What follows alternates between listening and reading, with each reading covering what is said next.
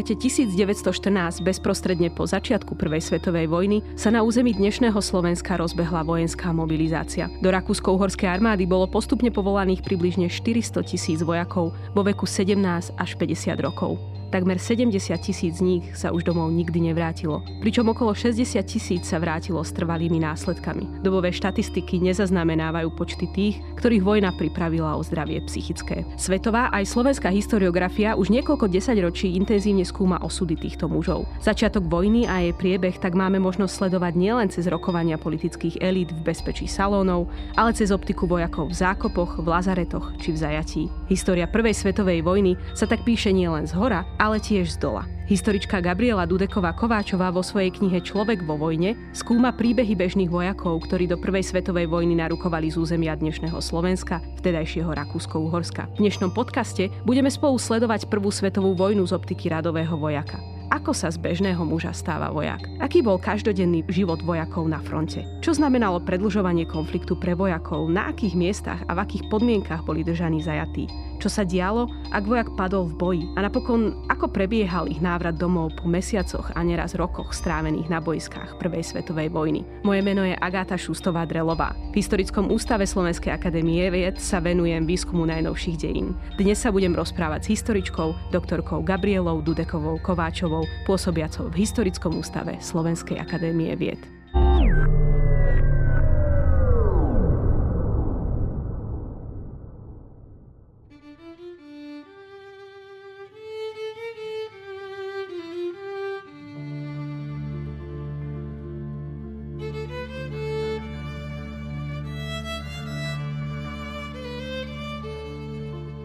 Vo svojej nedávno publikovanej knihe Človek vo vojne skúmate, ako vojna zmenila a menila životy radových vojakov, ale aj životy ich blízkych.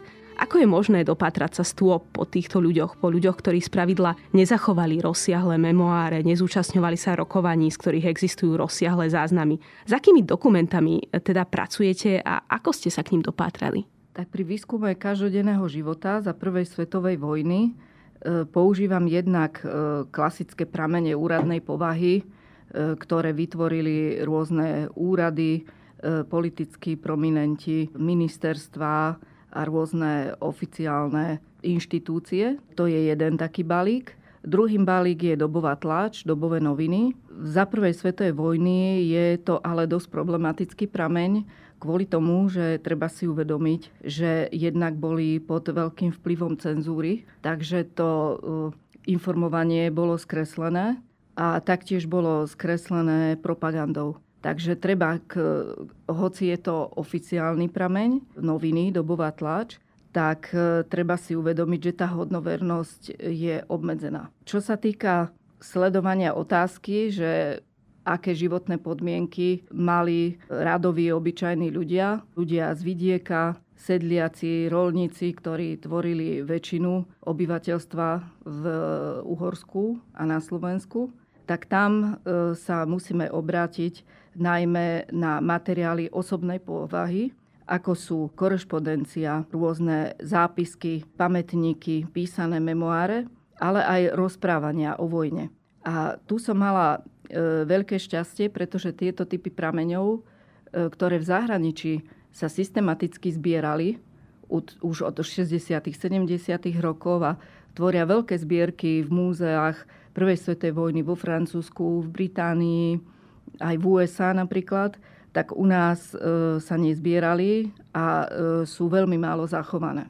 Mala som to šťastie, že som e, sa dozvedela o zbierke frontovej korešpondencie, tzv. zadržanej pošty, ktorá prešla cenzorským úradom a nebola nikdy doručená a spolu vyše 600 kusov takéto zadržanej cenzurovanej pošty sa nachádza v štátnom archíve v Nitre. Zaujímavé a e, veľ, pre mňa veľmi dôležité je, že sú to e, listy a najmä také korešpondenčné karty, táborové, táborová pošta od e, radových sedliakov, od Slovákov, Maďarov, Nemcov aj Židov.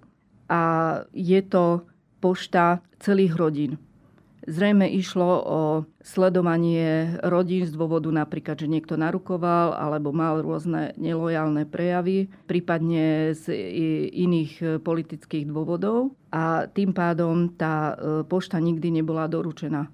Takže sú tam súbory napríklad rodiny Pecár z Mecheníc a Veľkých Bošian, vyše 40 kusov adresovaná 8 členom rodiny a takéto súbory korešpondencie celých rodín. Takže dajú sa tam sledovať rôzne, rôzne väzby, e, rôzne kontakty a e, k tomu každodennému životu je to veľmi dôležitý prameň. Môžeme sa potom rozprávať o tom, že aký charakter majú tie táborové karty majú aj veľmi veľké limity, pretože obsahujú veľa klíše, pozdravov. Účelom tej pošty bolo dať o sebe vedieť, som živý, zdravý, myslíte na mňa, modlite sa za mňa, chcem sa vrátiť. A kvôli cenzúre vlastne nemohli písať o rôznych e, podstatných veciach, ako je, kde sa ten človek nachádza. Vlastne bolo prikázané e, zatajovať všetky informácie o pohyboch vojsk, o problémoch so zásobovaním, o vojenskej technike. Takže veľakrát sú to iba také zlomkovité informácie.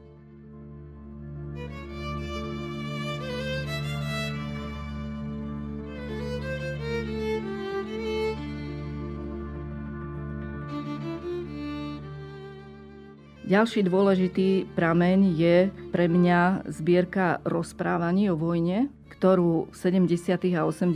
rokoch 20. storočia robili študenti etnografie. A tí e, takto cez letné prázdniny dostali za úlohu chodiť po rôznych regiónoch Slovenska, robiť rozhovory s vtedy ešte žijúcimi veteránmi a pamätníkmi, ktorí zažili prvú svetovú vojnu na vlastnej koži. Boli medzi nimi aj ženy alebo ľudia, ktorí zažili v detskom veku vojnu. A tieto e, magnetofónové nahrávky potom študenti prepísali a dnes sa nachádzajú v archíve Národopisnej spoločnosti Slovenska a časť sa nachádza v jazykovednom ústave, kde zase robili takéto nahrávky s pamätníkmi, aby zachytili rôzne dialekty na Slovensku. Ale je to fantastický taký vedľajší efekt, že jednou z tém, o ktorých tí ľudia spontánne rozprávali, alebo o ktorých boli požiadané, bola práve Prvá svetová vojna. A práve v týchto e, rozprávaniach ktoré tiež sú prepísané a zachované, tak e, hovorili spontánne aj o takých veciach, o ktorých e, v písomných memoároch mlčali, alebo o ktorých mlčali, keď, keď vedeli, že je to určené na dokumentáciu spomienok o Prvej svetovej vojne. Počas nášho rozhovoru sa ešte budeme vrácať k tým jednotlivým listom, k tým jednotlivým príbehom, ktoré ste spomenuli a teda verím, že aj k rodine Pecárovcov z Mechenic pri Nitre. A skúsme ísť však postupne. Ako prebiehal ten relatívne náhly proces premeny bežných mužov? Vo väčšine prípadov išlo o rolníkov, keďže Slovensko je ešte z veľkej väčšiny vlastne agrárna krajina. Ako sa tento bežný muž premieňa na vojaka? Rôzne pramene zachytávajú rôzne pohľady na to, ako sa z radového obyčajného sedliaka alebo robotníka stal vojak. Keď si pozrieme dobovú tlač, ktorá už e, v podmienkach mimoriadného režimu po vyhlásení čiastočnej mobilizácie podliehala cenzúre, tam sa e, dočítame, ako nadšene rukovali, e, ako pochodovali za zvukov vojenskej hudby, rukujúci vojaci v sprievode manželiek, detí, divákov, e, ako k tomu hrala vojenská hudba, e, ako boli fakľové sprievody večerné e, v mestečkách a ľudia kričali sláva vojne, dolu so Srbskom, pomstíme smrť následníka trónu. Treba si ale uvedomiť, že médiá už boli vtedy ovplyvnené propagandou a cenzúrou a vlastne bolo zakázané informovať o akýchkoľvek prejavov nespokojnosti. Keď si pozrieme interné materiály bezpečnostných orgánov, zistíme, že veľká časť týchto fakľových sprievodov, demonstrácií za vojnu bola organizovaná miestnymi úradmi, miestnymi vojenskými veliteľstvami, vojenské, posad, vojenské posadkové kapely vyšli do ulic, hrala hudba čo prilákalo davy zvedavcov. Takisto sa ľudia zhromažďovali z veľmi jednoduchého dôvodu, že chceli sa dozvedieť najnovšie správy. Sú známe fotografie napríklad z Budapešti, ako stoja pred redakciami hlavných denníkov ľudia a čakajú na najnovšie správy, či teda bude vojna, nebude vojna, bude len čiastočná mobilizácia alebo všeobecná mobilizácia, či teda to bude vojna len so Srbskom, lokálna, alebo či sa pridajú iné krajiny. Hlavne sa čakalo, či bude mobilizovať a vyhlási vojnu Rusko, Rakúsko-Uhorsku a Nemecku alebo nie. Vlastne v dobovej tlači a v prvých takých propagandistických obrazových publikáciách, ktoré vychádzali už počas vojny, sa stretávame s fotografiami, ktoré budili dojem autenticity, e, ako ľudia vyhadzujú do vzduchu klobúky, mávajú šatkami, pochodujú a bolo to vždy sprevádzané s komentárom, že to sú nadšené davy, ktoré podporujú vojnu a pomstu Srbsku. Skutočnosť však bola iná. Z interných materiálov bezpečnostných orgánov sa e, dozvieme, že miestni notári a slúžni mali starostlivo sledovať nálady obyvateľstva, podávať o tom každý týždeň hlásenia a akékoľvek prejavy nespokojnosti alebo odporu pri rukovaní alebo pri odmietaní ísť do vojny, boli v zárodku potlačené. Áno, čiže bola tu aj atmosféra akoby veľkej nevôle rukovať, najmä v prípade, že povedzme išlo o živiteľov rodín. Ako to teda prebiehalo naozaj tam, kde odchádzali gazdovia, kde odchádzali tí, nad ktorých záviselo fungovanie celej nielen rodiny, ale povedzme aj komunity? Samozrejme, e, situácia sa zmenila aj s časom tieto faklové sprievody demonstrácie, ktoré, by vyhla, ktoré boli vyhlasované, že sú provojnové, prebiehali v týždni od e, vlastne 23. a 25. júla, keď Rakúsko-Uhorsko e, dalo ultimátum Srbsku a Srbsko e, na to odmietavo odpovedalo. A vlastne nastal taký čas vyčkávania, že či teda bude iba čiastočná mobilizácia alebo všeobecná. Ale keď bola vyhlásená všeobecná mobilizácia, v ktorej museli narukovať 21 až 32 roční muži, tak e, už sa to dotýkalo bezprostredne veľkých vrstiev obyvateľstva a tuto už reagovali rozdielne. Hlavne na vidieku, ale aj v mestách, v nižších vrstvách, e, mali živiteľi a rodín veľké obavy, čo sa stane s ich rodinami, keď narukujú mali strach, e, že zomrú alebo vrátia sa ako invalidi a jednoducho neprejavovali e, žiadne nadšenie v spomienkach veteránov, ale aj v beletrii, napríklad Margity Figuli, ktorá spomína na svoje detstvo, ale aj v iných e, spomienkach týchto starších mužov. Otvorene priznávajú, že mali slzy v očiach a že e, ťažko sa im odchádzalo od rodín. Mnohí boli vo veku 25-26 rokov, už boli otcami rodín niektorých detí. E, niektorí spomínali, že iba rok predtým sa oženili a opúšťali manželku s malými pôročnými deťmi, ktoré potom počas vojny vlastne nevideli vyrastať. Takže toto si uvedomovali a dôležité je povedať, že to vojnové nadšenie, ktoré zachytávajú dobové médiá a ktoré veľmi ovplyvnilo verejnú mienku vtedy, ale aj neskôr, keď sa písalo o vojne, tak e, sú len jednou stranou mince a v skutočnosti vyjadrujú skôr zbožné želanie propagandy než realitu. A neplatí ani tvrdenie, ktoré sa dlho tradovalo e, na Slovensku a v Československu, že Česi a Slováci boli proti vojne, a nechceli ísť bojovať proti bratom Srbom a Rusom. A naopak Maďari a Nemci boli za vojnu, pretože väčšinové obyvateľstvo z vidieka jednoducho, čo máme aj zaznamenané, hlavne tie rozprávania o vojne, dokazujú, že hlavným dôvodom, prečo narukovali, bolo, že museli poslúchnuť rozkaz narukovať. E, a v podstate prechádzali určitým takým ideologickým školením, kde dostávali informácie, že jedná sa o spravodlivú vojnu, obrannú vojnu. Je to pomsta a trest Srbsku e, za vraždu následníka trónu. Takže mali takéto vysvetlenie skutočnosti, ale e, uposlúchli povolávací rozkaz. Áno, samozrejme tá intenzita tej vojnovej propagandy je samo o sebe dôkazom, že lojalita nebola natoľko pevná, ako by si ju uh, Rakúsko-Uhorský štát uh, želal. Presúďme sa teraz na boiska. Aká je teda každodennosť vojny pre týchto bežných vojakov, keď uh, prídu na front? Čo sa deje na fronte? Odchodu na front prechádzalo uh, narukovanie a výcvik. Mnohí veteráni spomínali, že bol príliš krátky.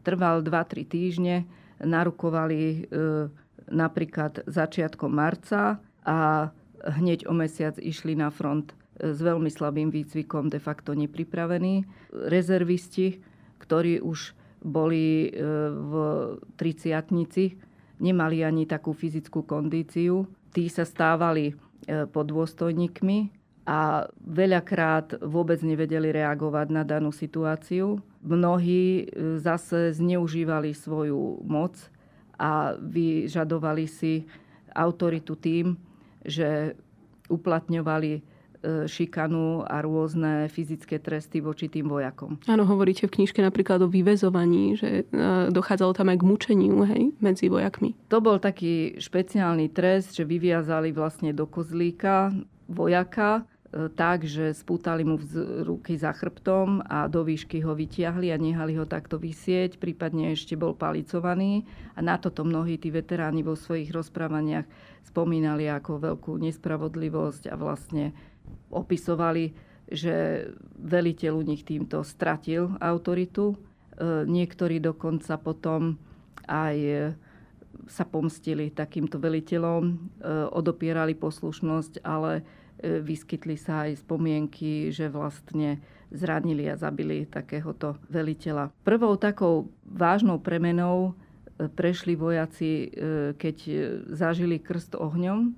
Vlastne keď narukovali 1. augusta, tak veľká časť vojakov narukovaných zo Slovenska bola premiestnená na Halič, do Haliča na sever a tam velenie nebolo dostatočne pripravené ani takticky, ani vybavením techniky. Zdá sa, že tam... chaos bol naozaj akoby taký akoby všade prítomný. Na začiatku vojny píšete aj o tom, že tam dochádzalo k presunom, ktoré neboli dobre naplánované, že išli stovky alebo teda desiatky kilometrov denne.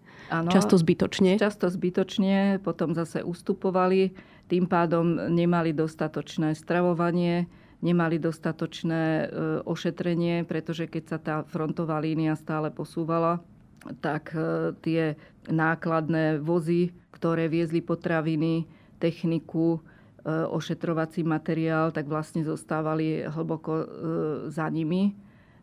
Takže vlastne zostávali v tom predpolí frontu bez, veľakrát bez istenia tohto logistického zabezpečenia. A mnohí tí veteráni spomínali, že keď dostali príkaz útočiť, tak všetci kričali Ježiš Maria, kto akým jazykom, rozprchli sa, nechali tam výzbroj a rozutekali sa e, a veľakrát teda ustupovali. Takže takto vyzeral u mnohých prvý stred s bojom, plus teda to, že sa používali automatické zbranie, e, gulomety, granáty boli zranenia e, so šrapnelou, čo e, bol dôsledok modernej bojovej techniky. Avšak e, predtým v literatúre, v časopisoch sa predostieral obraz boja ako niečoho galantného, dôstojníckého, ako e, čestný súboj muža proti mužovi. Takisto výtvarnom, vo výtvarnom umení ešte aj počas vojny v tých propagandistických publikáciách, čo som spomínala, boli úplne nerealistické vyobrazenia mužov bojujúcich na koňoch e, jeden proti druhému a podobne.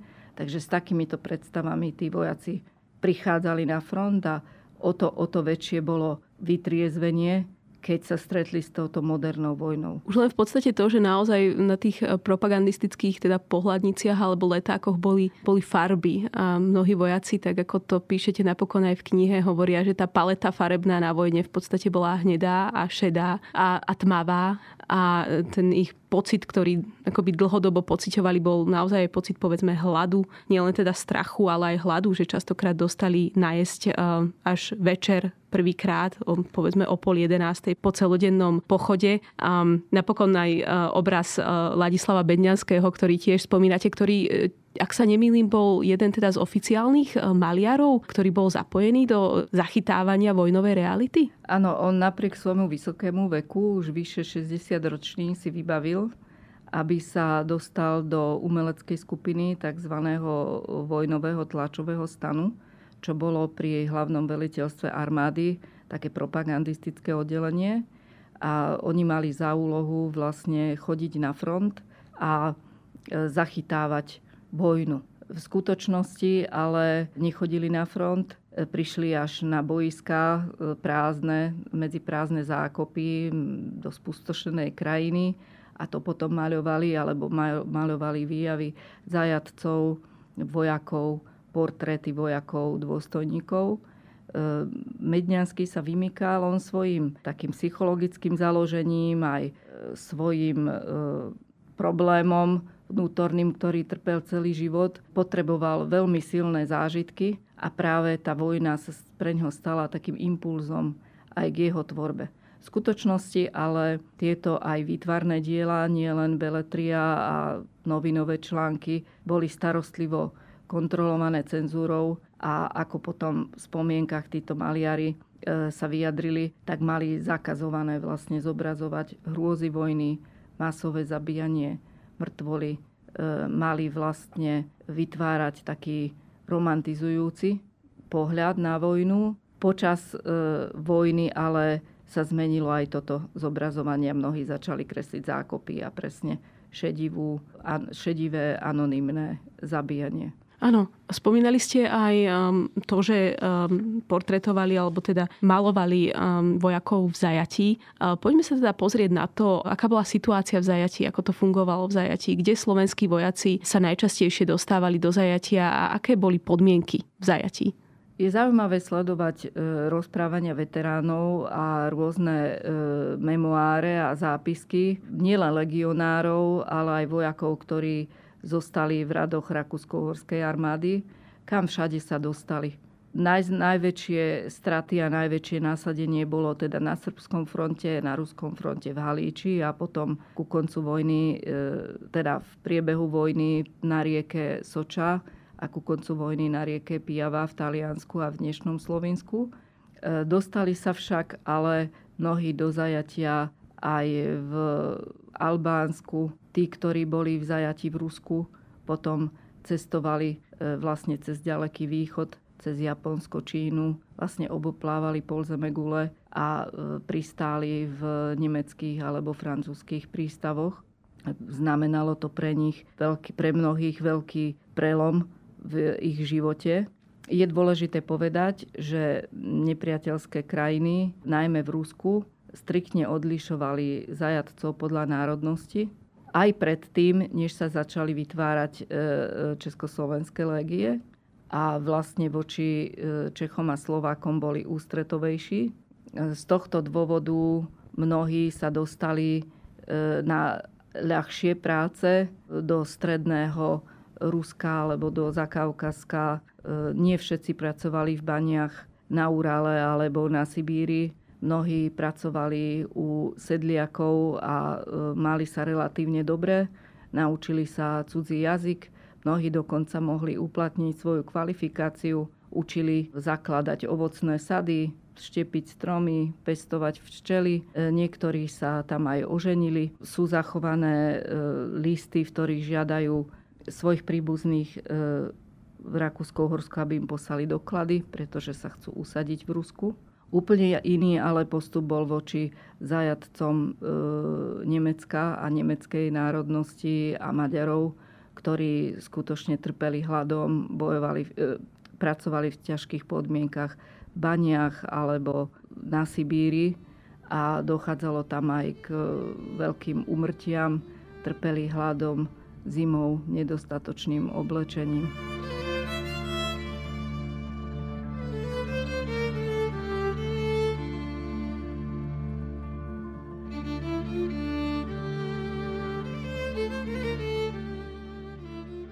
Boli aj také príbehy, keď napríklad Pavel Benda spomínal že vlastne narukoval v roku 1913 ako branec a vrátil sa zo zajatia až v roku 1920.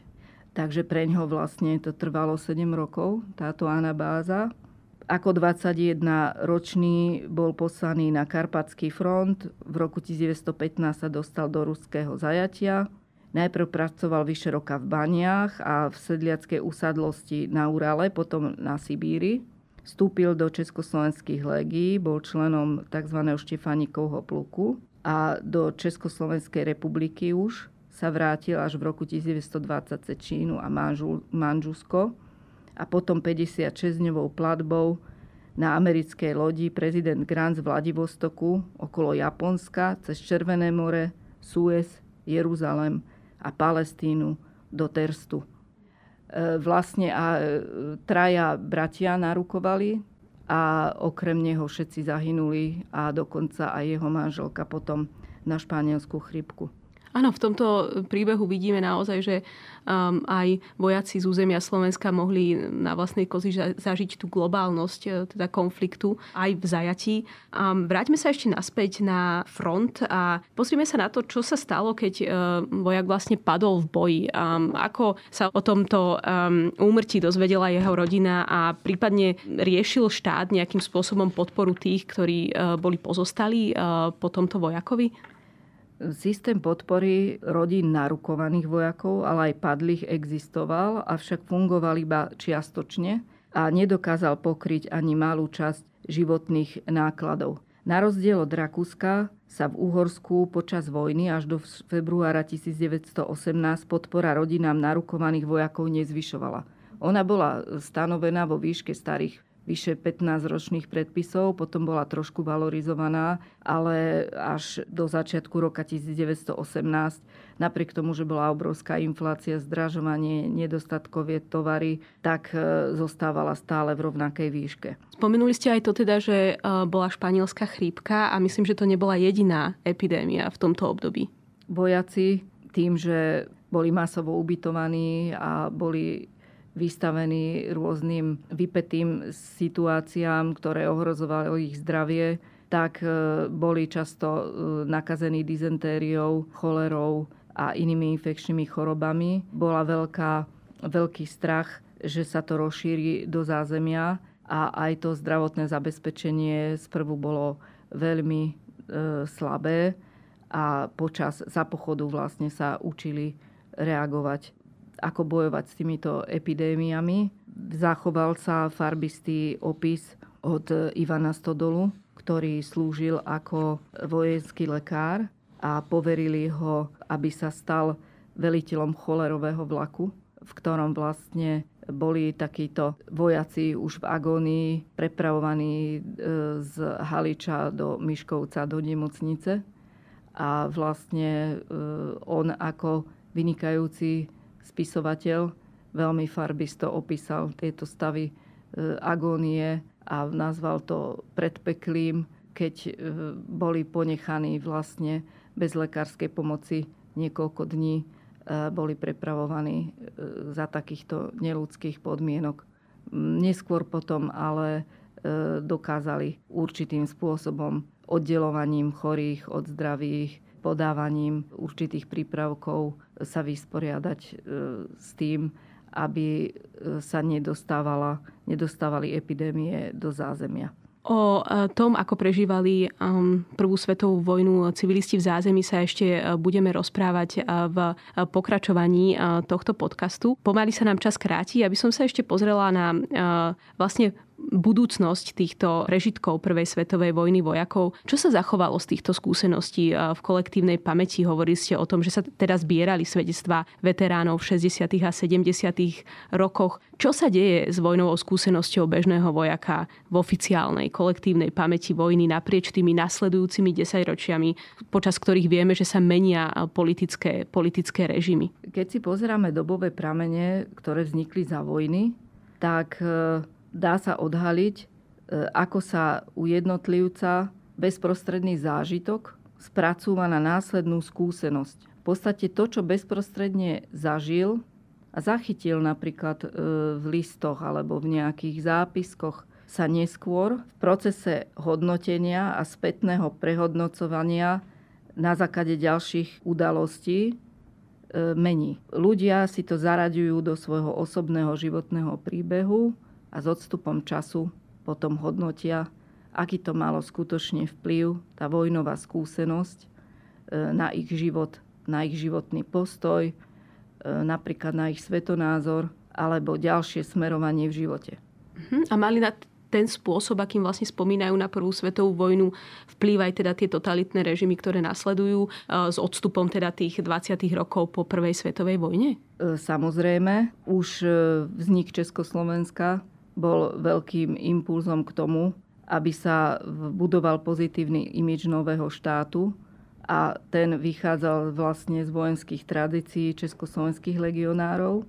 A zatiaľ, čo pre veľkú časť obyvateľstva zostávala veľká vojna v pamäti katastrofou a pripomínaním si strát blízkych, tak v oficiálnej pamäti Československa bola vojna de facto s víťazným koncom pretože jej završenie bolo interpretované pozitívne ako vznik samostatnej demokratickej republiky Čechov a Slovákov. Oslavali sa aj zakladatelia, pestoval sa kult československých legionárov. U pozostalých, vdov, sírvod, invalidov ešte dlho prevažovala trauma, pocit zbytočných strát, ktoré poznačili ich životy. E, spochybnené navyše tým, že väčšina vojakov bojovala v uniformách Rakúsko-Horskej armády, podľa vtedajšieho oficiálneho výkladu vlastne na nesprávnej strane. V ľudovej slovesnosti vlastne nachádzame ten pohľad z dola na veľkú vojnu a to je teda zbytočná strata životov mladých mužov a otcov rodín. Ale v kolektívnej pamäti jednak teda bolo to prekryté tým príbehom vzniku Československa, e, ktorý v podstate e, neprehodnotili ani marxistické interpretácie a dezinterpretácie vojny. Proste to Československo, vznik Československa bolo vnímané pozitívne ako určitý pozitívny efekt tej prvej svetovej vojny, čo napríklad e, videli, e, na, na čo sa v zahraničí dívajú e, s takým podivením, keď som robila výstavu o Prvej svetovej vojne, čo znamenala pre územie e, dnešného Slovenska a pre Čechov a Slovákov, tak v podstate robila som to pre zahraničie a aj pre USA, tak som dostala námietky, že ako to, že takýmto spôsobom pozitívne vlastne interpretujem ja ako historik výsledok Prvej svetovej vojny. To však ale nebola moja interpretácia, to bola dobová, dobové vysvetlenie vlastne takého pozitívneho, optimistického pohľadu do budúcnosti, na ktorom bol vlastne založený československý príbeh a hodnoty Československej republiky. Áno, bolo to do určitej miery nadnesené, ale pre Čechov a Slovákov, tvorcov štátu na národnom princípe, ale aj pre väčšinové obyvateľstvo to boli demokratickejšie pomery a bol to krok e, vpred. Ešte by som chcela povedať, že v kolektívnej pamäti Slovákov a Čechov a vôbec teda Československa pamäť na prvú svetovú vojnu prekryli spomienky na časovo bližšiu druhú svetovú vojnu, ktorá bezprostredne oveľa silnejšie ovplyvnila zázemie, aj napríklad počas Slovenského národného povstania, kdežto za prvej svetovej vojny sa miestom boj, bojov stalo vlastne na pár mesiacov na prelome rokov 1914-15 len čas východného Slovenska, najmä Zemplín a Šariš, tak e, jednak holokaust a jednak potom nemecká okupácia po Slovenskom národnom povstaní spôsobila, že tie straty a tie, tie stretnutia s násilím, s bojom boli oveľa intenzívnejšie.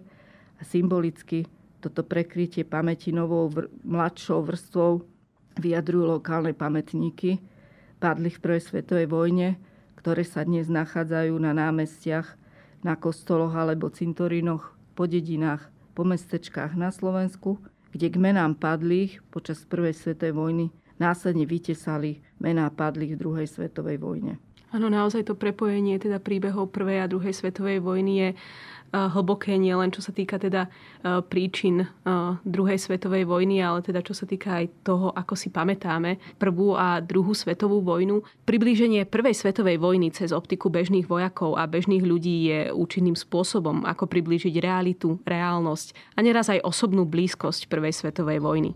Pri počúvaní príbehov vojakov, ktorí narukovali z územia Slovenska, možno počúvame príbehy, ktoré sa veľmi podobajú na tie, ktoré rozprávali naši starí alebo prastarí rodičia. V skúmaní Prvej svetovej vojny z dola budeme pokračovať aj o dva týždne. V ďalšom dieli budeme s doktorkou Gabrielou Dudekovou Kováčovou hovoriť o dopadoch vojny na civilistov a ich každodenný život. Ďakujem vám za dnešný rozhovor.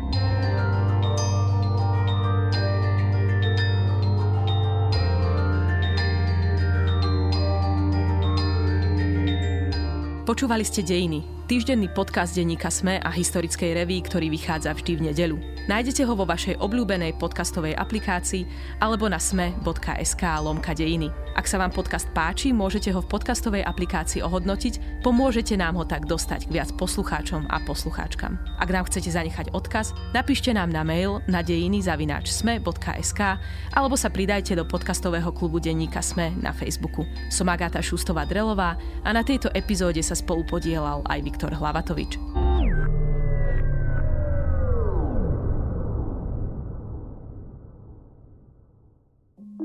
Volám sa Barbara Mareková a v denníku ZME pre vás robím podcast Ľudskosť o tom, ako na naše mentálne zdravie vplýva rodina a spoločnosť. S odborníkmi a odborníčkami rozoberám, ako sa v rodinách dedí trauma a ako sa dá v dospelosti uzdraviť. Ale rozprávam sa aj s ľuďmi, ktorí vyskúšali terapiu a zaujíma ma aj celospoločenský pohľad, ako sa menia slovenské rodiny alebo ako sa v našej spoločnosti cítia Rómky, Rómovia či ľudia, čo sú kvír. Poďte sa učiť spolu so mnou, ako lepšie rozumieť sebe, ale aj ľuďom okolo nás. Podcast Ľudskosť vychádza každý štvrtok vo všetkých podcastových aplikáciách.